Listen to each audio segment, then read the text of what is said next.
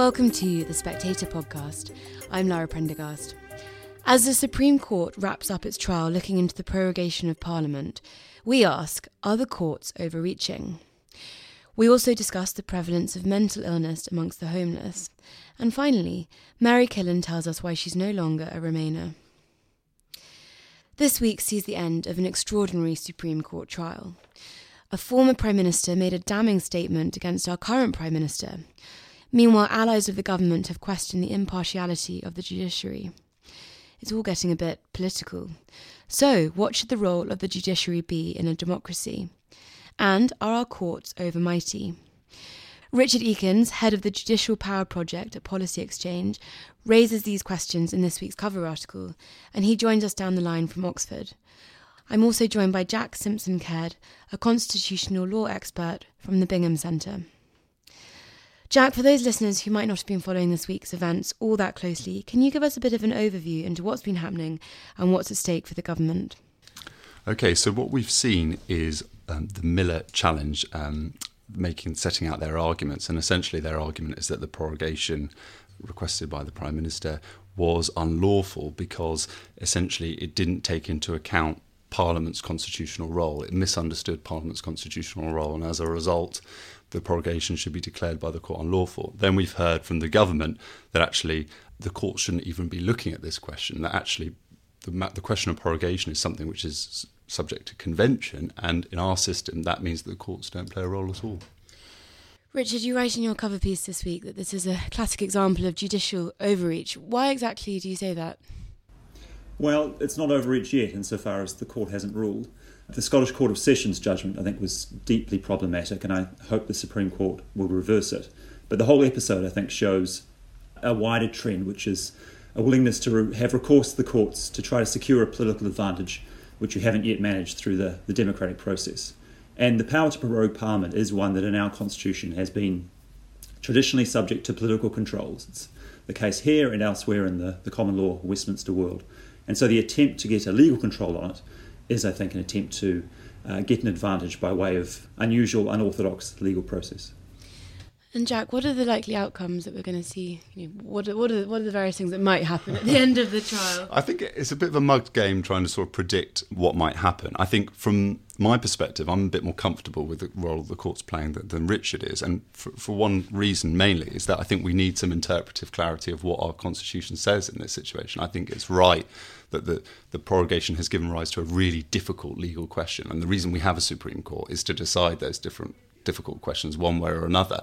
And I'm really hoping that whatever the judgment is, either way it goes, that it offers some interpretive clarity so that then Parliament and the government can say, okay, well, we know what to do next.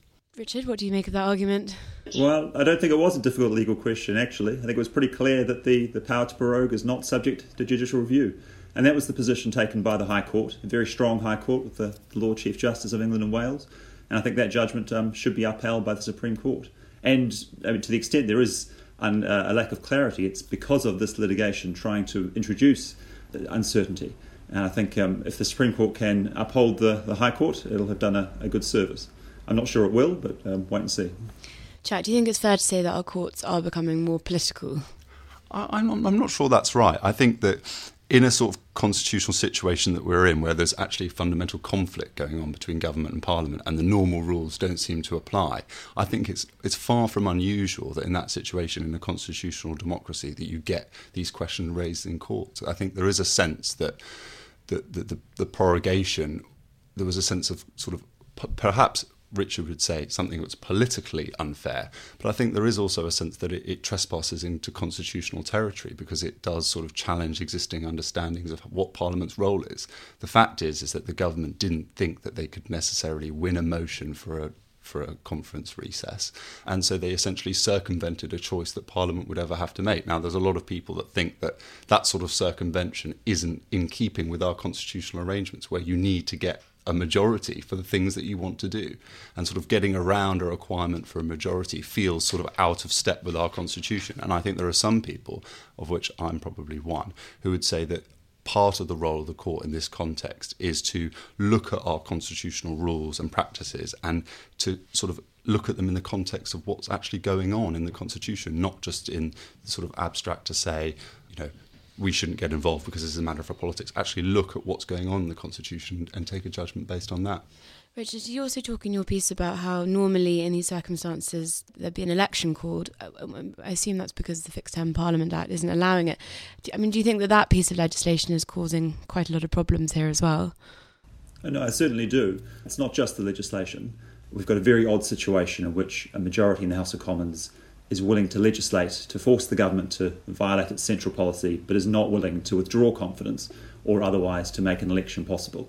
I think that is unconstitutional, and the, uh, the House of Commons should um, should change its uh, amend its ways in that respect. But I think there is a mistake. It's a mistake with respect to suggest that if a course of action is politically controversial, if you can accuse the government of acting in some way unconstitutionally, it follows that the courts should leap in and try to put it right. And I think there, I think that's part of the narrative that's going on that encourages this litigation, namely that we look to the courts as the guardians of the Constitution. And that's not our tradition at all.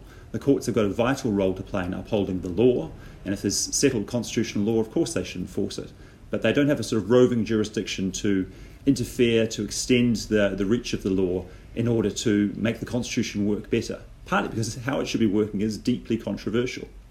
And I think it's not good for either the rule of law or for the, the political constitution, for the, the integrity of the democratic process, if they do intervene in that way. I think that's interesting, but I, I disagree with Richard on, on both those points. In, in relation to the, the second point, I think that the court here, we shouldn't get the idea that the courts are somehow trying to intervene or govern or usurp Parliament's role, what they really, uh, whatever they decide, either way, I think there's a good chance that Parliament will look to legislate to regulate the power of prorogation in, in some form or another in the future because the, the, the situation that we've seen uh, has been so out of step with our, sort of how people understand the Constitution as it, as it should work. And in relation to Richard's point about the Commons, I think that you can put that you can flip that on its head. Arguably, what's going on, what's strange here is that the government is willingly entering into a conflict with a majority of MPs. Normally, what happens is that the government only proposes things that it knows it can get a majority for. It's not the normal course of events for a government to put forward proposals which it knows it has a majority and then neither to resign or call an election when it doesn't get its policy through. Well, it did try to call an election, and the uh, the House of Commons refused. So we're in a we are in an odd position there. But partly the fact that this is a political controversy that is open to um, sort of hot uh, hot tempers on both sides is a very good reason, I think, why the courts should not be um, intervening effectively on one side of a controversy. Jack, it does seem as if a lot of the people involved in pushing for this court case also don't want Brexit to happen. I mean, do you think that that is obviously a big part of all of this as well? I mean, I don't think it's for me to uh, look at the, the, motives underlying it. I do think that whatever what we've seen this week is that the, the disagreement over how our constitution should work is, is pretty fundamental and goes much beyond the issue of whether or not we should be a member of the EU. You've got one vision where you see the role of Parliament as sort of in a sense, sort of subservient to government, to good government, and then another where Parliament and the courts should play a role in, in checking and holding the government to account. And, and there is a real clash. Some people characterise this as the Whitehall view on the one hand and the Westminster view on the other. Uh, and it depends where you stand. Are you someone who thinks that Parliament is the central governing institution of our constitution, or is it actually government? And I think that that's really what, what we see playing out here. And just finally, uh, what do you both think can be done to improve the situation? It's obviously got a bit difficult for everyone involved. Uh, well, maybe I'll go first. I think, I mean, the Supreme Court should uphold the, the High Court's judgment, should make clear this is not a justiciable matter, it's not a matter for the courts, and leave it to the political process. More generally, I think we need to have our courts step away from the idea that they are there to be the guardians of the Constitution. They've got a vital role in relation to the rule of law, but that doesn't uh, extend to that, that idea shouldn't be understood as sort of a, a reason to increase judicial interference more generally. There are other uh, other problems with the Constitution, or at least with our, the way our politics are playing out in the Constitution. But that's not a reason for the courts to somehow refashion their role in the scheme of things. Well, I think that, that no one would doubt that the Supreme Court is an independent court and that under our system it plays a role in, in interpreting the law. That where I disagree with Richard is I think whichever way the court makes its decision, whichever decision it makes, that will not be the end of the matter. That won't be them settling the decision of, of, of, the prorogation. It will be then over to Parliament to decide. So, in that sense, I'm, I'm much more comfortable with the idea that the courts can play a sort of a complementary role with the other elements of our constitutional system. Thank you, Jack and Richard. Hello, Hello, I'm Isabel Hardman. Hello, I'm James Forsyth. And I'm Katie Balls, and you can join us all every day for Coffee House Shots, our daily politics podcast. Just search on the iTunes Store or an alternative phone provider, and why not leave us a review if you like it? If you live in London, you might have seen them rough sleepers who are clearly suffering from some form of mental illness or psychosis. These days, we talk about mental health a lot, perhaps more than ever before. But are we talking about it enough when it comes to the homeless and the rough sleeping? Mary Wakefield asked the question in this week's issue, and she joins me now, together with Dominic Williamson, Executive Director of Strategy and Policy from the homeless charity St Mungo's. Mary, your column this week asked the question Have you heard the screaming in the street? Who is it exactly that you're hearing screaming? Well, I mean, I, I'm I'm sort of probably late to notice, but um, it strikes me that we talk an awful lot about the mental health of uh, more fortunate people, um, anxiety in the young, and stress amongst the middle classes. But there are these homeless people on the street who are quite obviously suffering from significant mental health problems. And my column is, is really asking people why we don't discuss this more.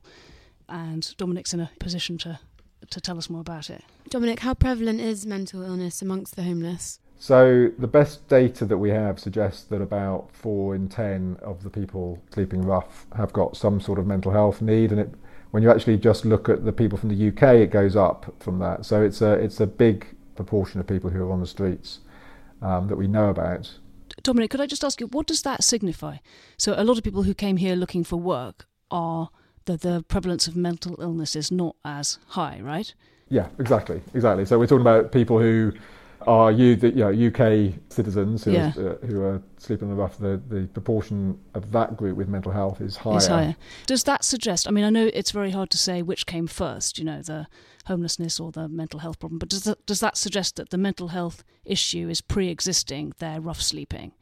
it- like like you said, it's a complex issue. So it's definitely the case that people people's mental health is tied in with lots of other issues they might be facing.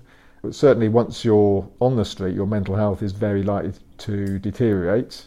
With lots of people, the, the mental health is part of the background that may have led them to be vulnerable to homelessness in the first place. And that's particularly the case where you're talking about somebody who has also got a drug or alcohol problem and that whole sort of mix of complex needs that people end up with.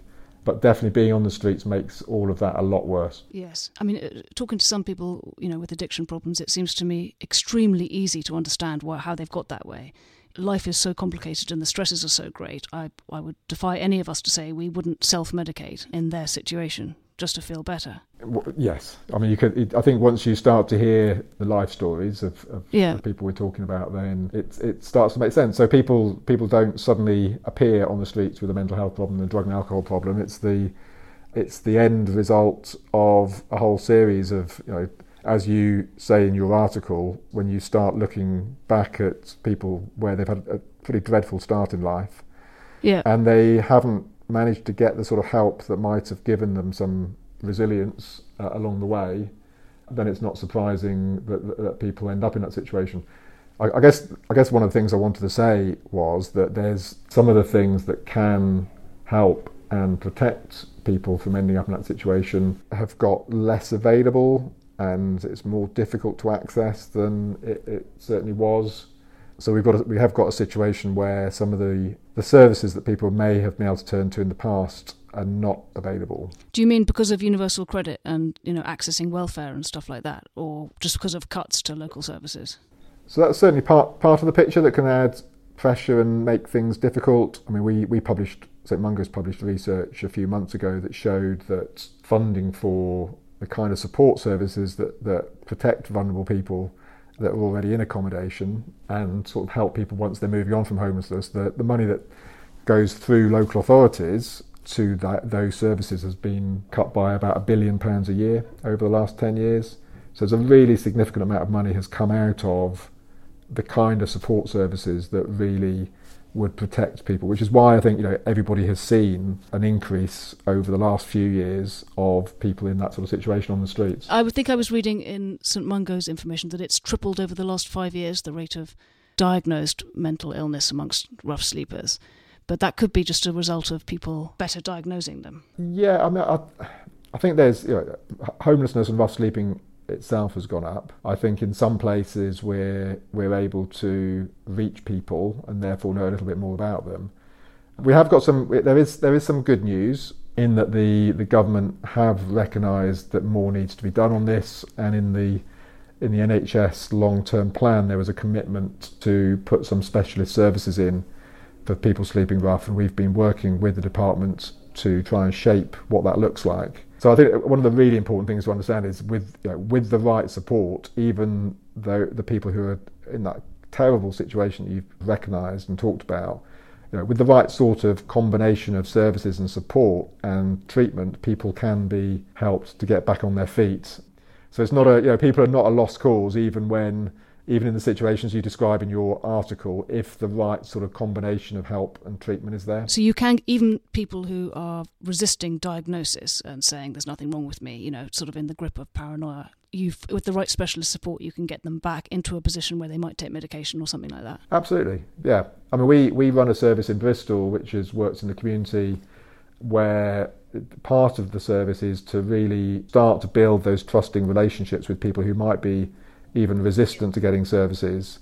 And it's been very successful in, in making sure that people do then access the kind of treatments which might be, you know, people might need psychological therapy, there might be, might, there might be medicine that could help. Certainly people need stable housing and that, that's one of the kind of absolutely essential parts of the, the package that people need. You can't treat somebody effectively they're sleeping on the street, so you need, you know, you need somewhere appropriate housing to bring people into when, when you do provide the rest of the package that people need. We've written before about the sort of housing first program, and you guys think think that's a good idea, right? Where you you put someone in a house first and then treat their addiction simultaneously. You don't require them to be clean before they you find accommodation.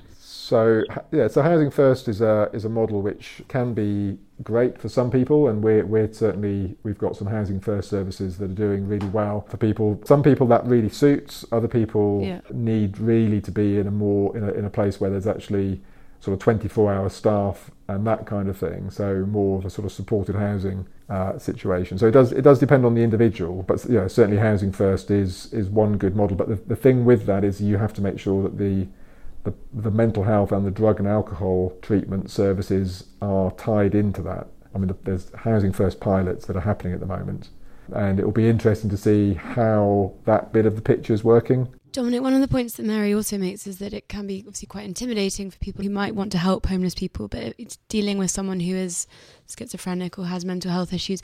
What advice do St Mungo's give to people on how to kind of how to help people who have mental health issues who are living homelessness? Yeah. I mean, the, the, the, you know, the first thing that people can do is make sure that if they see somebody sleeping rough, then they can use. Uh, there's a service called StreetLink, which there's an app that you can get onto your phone, or you can phone the service. Uh, and what that does is if you, you let StreetLink know where the person's sleeping, and StreetLink service will inform the local outreach team. The outreach team will then go and try and find that person and try and start that, that process of understanding what they need and helping them get inside. So that's, that's, a really important message that people can use across across England. You can use the StreetLink app to make sure that people know that somebody's there. I guess the other thing is if you see someone who is a danger to themselves or other people and you, are really worried about them, then phone 999. We do have a health service that will come and, and, and check the person's okay. So, and I know it's, you know, we, we often don't know what to do, but if someone's behaving in a in a way that evidently is a danger to themselves or to other people, you know, whether that person's homeless or not, then we do have services that, that ought to kick in in that situation. So, you know, get, get an ambulance. Yes. Although you don't necessarily want these people ending up as part of what Tom Winsor describes as the prison full of chronic mental health problems. You don't want to channel, you know, street homeless with mental health problems into prisons or hospitals necessarily, do you? No, no. Well, there's quite a high proportion of people coming out of prison who end up homeless, sadly. It's in a way that the, the issues are very kind of connected people, particularly those on short prison sentences, that might be their offending might be related to sort of acquisitive crime because of a drug or alcohol issue or shoplifting or those sort of offences. You know, very often that's again a symptom of that kind of complex combination of, of problems that the person's dealing with. It's really important that we have a route when people do come out of prison that they're not released and then just left to go back on the street. And at the moment, too many people are in that situation. Yeah, very good point. So although it, it might seem expensive, all this specialist early intervention, in fact, at the end of the day, it's going to save save money, save money, prison system money, save the NHS money. Thank you, Mary and Dominic. Hello, I'm Olivia Potts, and I'm Spectator Life's vintage chef, and I'm here to tell you about the new Spectator Life website, where you can find articles on food and drink, travel, fashion, theatre, cinema, and so much more. And you can also find all the Table Talk podcasts, where Lara Prendergast and I talk to notable people about their life through food. Just go to life.spectator.co.uk.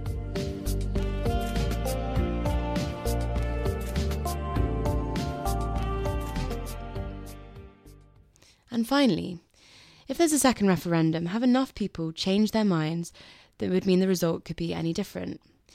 Mary Killen, our Dear Mary columnist, has certainly changed her mind. In this week's issue, she writes about her journey from Leave to Remain to No Deal Brexiteer. She joins me now to tell us more, together with Rachel Johnson, journalist and former MEP candidate for Change UK. Mary, can you start by telling us about your journey from Leave to Remain to No Deal Brexiteer? It was mainly about the silly laws for the farmers, which we live in the middle of a farming community. And there were things like a lamb had to have an electronic tag in its ear, which would cost more than what the farmer would get for the lamb when he sold it. Things like that. And I felt it was a bit of a gravy train. And generally, suspicious of what was going on there. I thought it was, you know, the expenses and everything. And then, once I was talked to by people who knew more than I did, I realised it would be a massive own goal to leave because we'd all got on so well. In fact, the EU was nominated as a recipient of the Nobel Peace Prize at one stage because we hadn't had a war in Europe for so long. Plus, I wanted to carry on travelling through the Eurozone and I realised there were many advantages which outweighed the disadvantages. However, as the months rolled on and people got more and more full of hatred towards each other, and we divided into these almost sectarian groups, I thought this has got to stop. And no deal Brexit is the only option because Brussels won't move on Mrs. May's deal. We can't accept it as it's worse than staying in. And um, we can't have a second referendum as there'd be more tribal hatred of the Remains against the Leaves. Rachel, do you have much sympathy with people who find their views shifting on the issue of Brexit? I have complete sympathy with everybody on this issue because no, you know, we've got to recognise that before 2016, June hove into sight, we were all like Mary well, most of us were in two minds about it because both sides had good arguments and it was hard to judge between them. You know, we were given actually a very short time to pronounce on an issue of enormous importance and in a very binary way. Therefore, I don't like the anger. And I think Mary's comparison of what's happened to the country as to the Troubles is a worrying one because one wonders if it's not sorted and it's not done, where will it end? And will you have leavers and remainers fighting themselves in the street and booby trapping border posts? I mean, it seems inconceivable, but you know, wars have erupted over less. And also, on the way here, um, a man I know who's a social figure said that um, Nicky Haslam. No, it wasn't him. he said something that made me think. He said, What people feel about Brexit is representative of how they feel about themselves. People want the option, which means change, and that offers hope.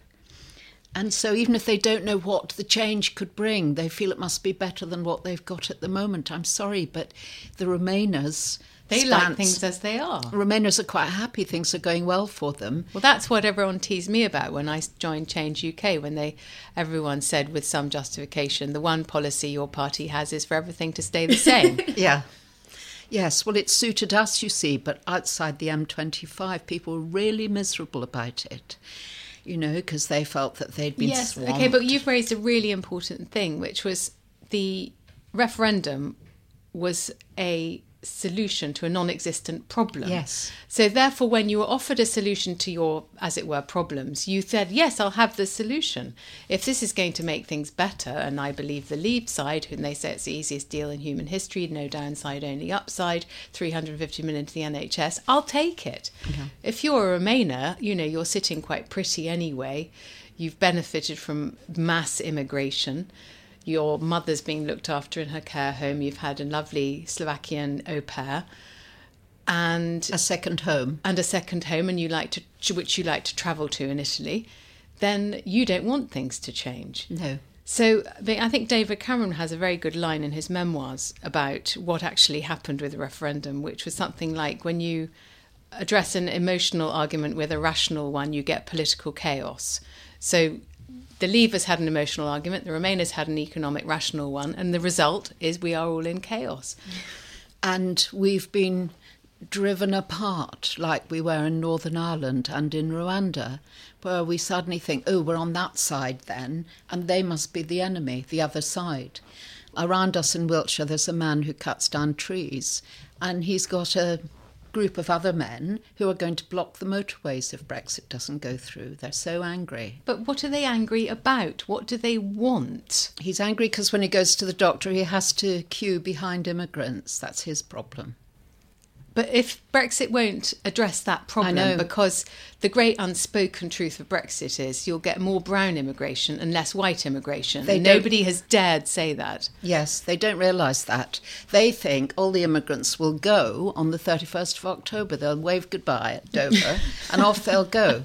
I'm disappointed. They don't realise there'll be a similar influx coming in from the non EU countries. Mary, do you think it's socially unacceptable to reveal yourself to be a Brexiteer? Well, it's becoming socially unacceptable. In fact, most dinner parties I've been to recently, the host has said, No, we're not going there. No one's allowed to discuss it. and even my hairdresser yesterday said she has banned it in the salon because she said it's like World War Three if you get two in different chairs of opposing views. She said they get so angry. But who would have ever thought that Britain, which, you know, not a particularly political country, and in all the polls running up to all general elections up till about 2015, Europe polled around 12th in voter saliency, and what people actually cared about. The EU never ever turned up, and now we are we're at fi- point of fisticuffs with each other. You see, I think there's something dormant in us, a savagery that can be woken up and make us hate. Our, our Do you think we want to hate? Do you think No. this is I think we've been we've been tormented. But as the etiquette expert of the Hmm. of the. Spectator, I mean, do you think that the Brexit? I mean, I think it's like a, a steroid on a malignancy. It's it's kind of entered the body Hmm. politic like a steroid, and every little miserable little niggle and gripe people had has been amplified and fed by Brexit.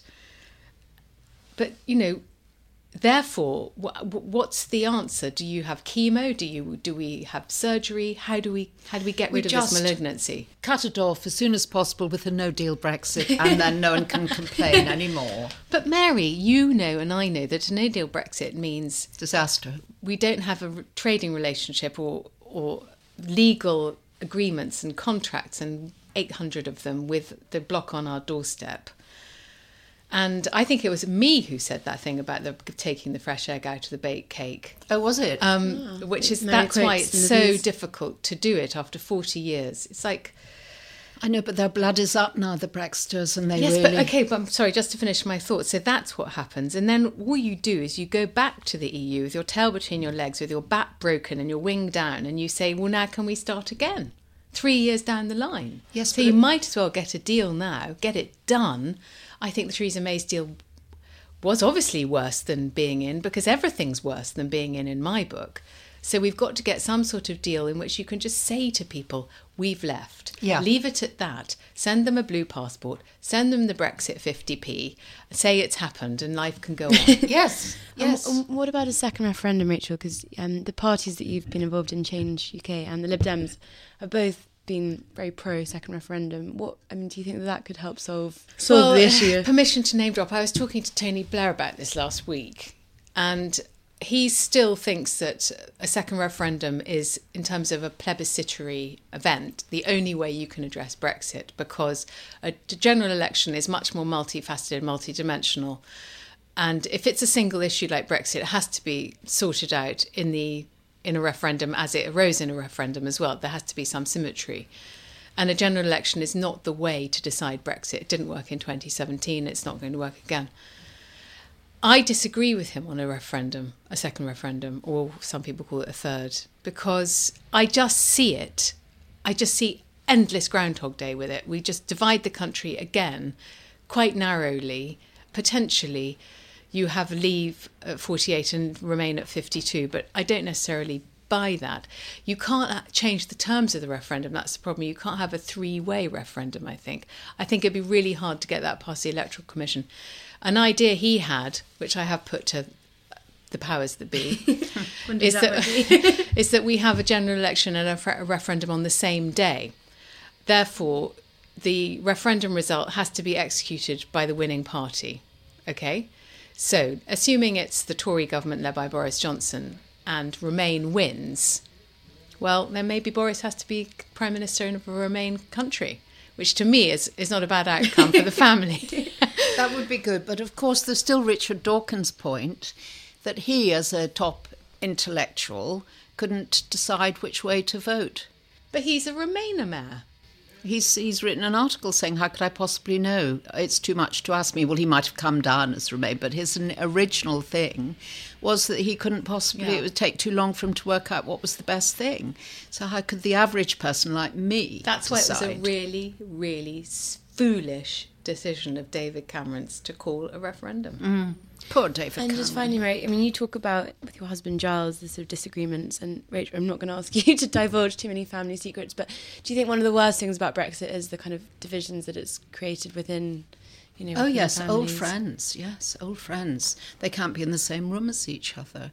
I won't say who, but lots of very good old friends now can't see each other anymore. Do you think I eventually they'll be on better terms? Well, I think or? if we get it over and done with, the, there could be a thawing like in Northern Ireland.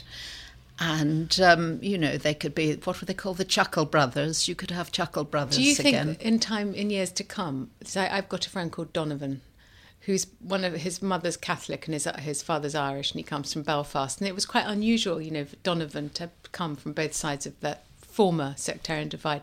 I think in years to come, people are going to be saying, Yes, you know, Mark, his mother was a Brexit. His mother voted Leave, and his father was a Remainer. And people look at Mark with amazement. I wonder, in, you know, in six years' time, will people still think of themselves as Brexiteers and Remainers? God, possibly. I don't know. Please, no. I think it'll all once it's cut off, you know, like a like a terrible boil, lanced. Then people get back to their ordinary lives because everyone's fed up with it. We are, we can definitely agree, on, agree that. on that. Thank you, Rachel and Mary. And that's it for this week.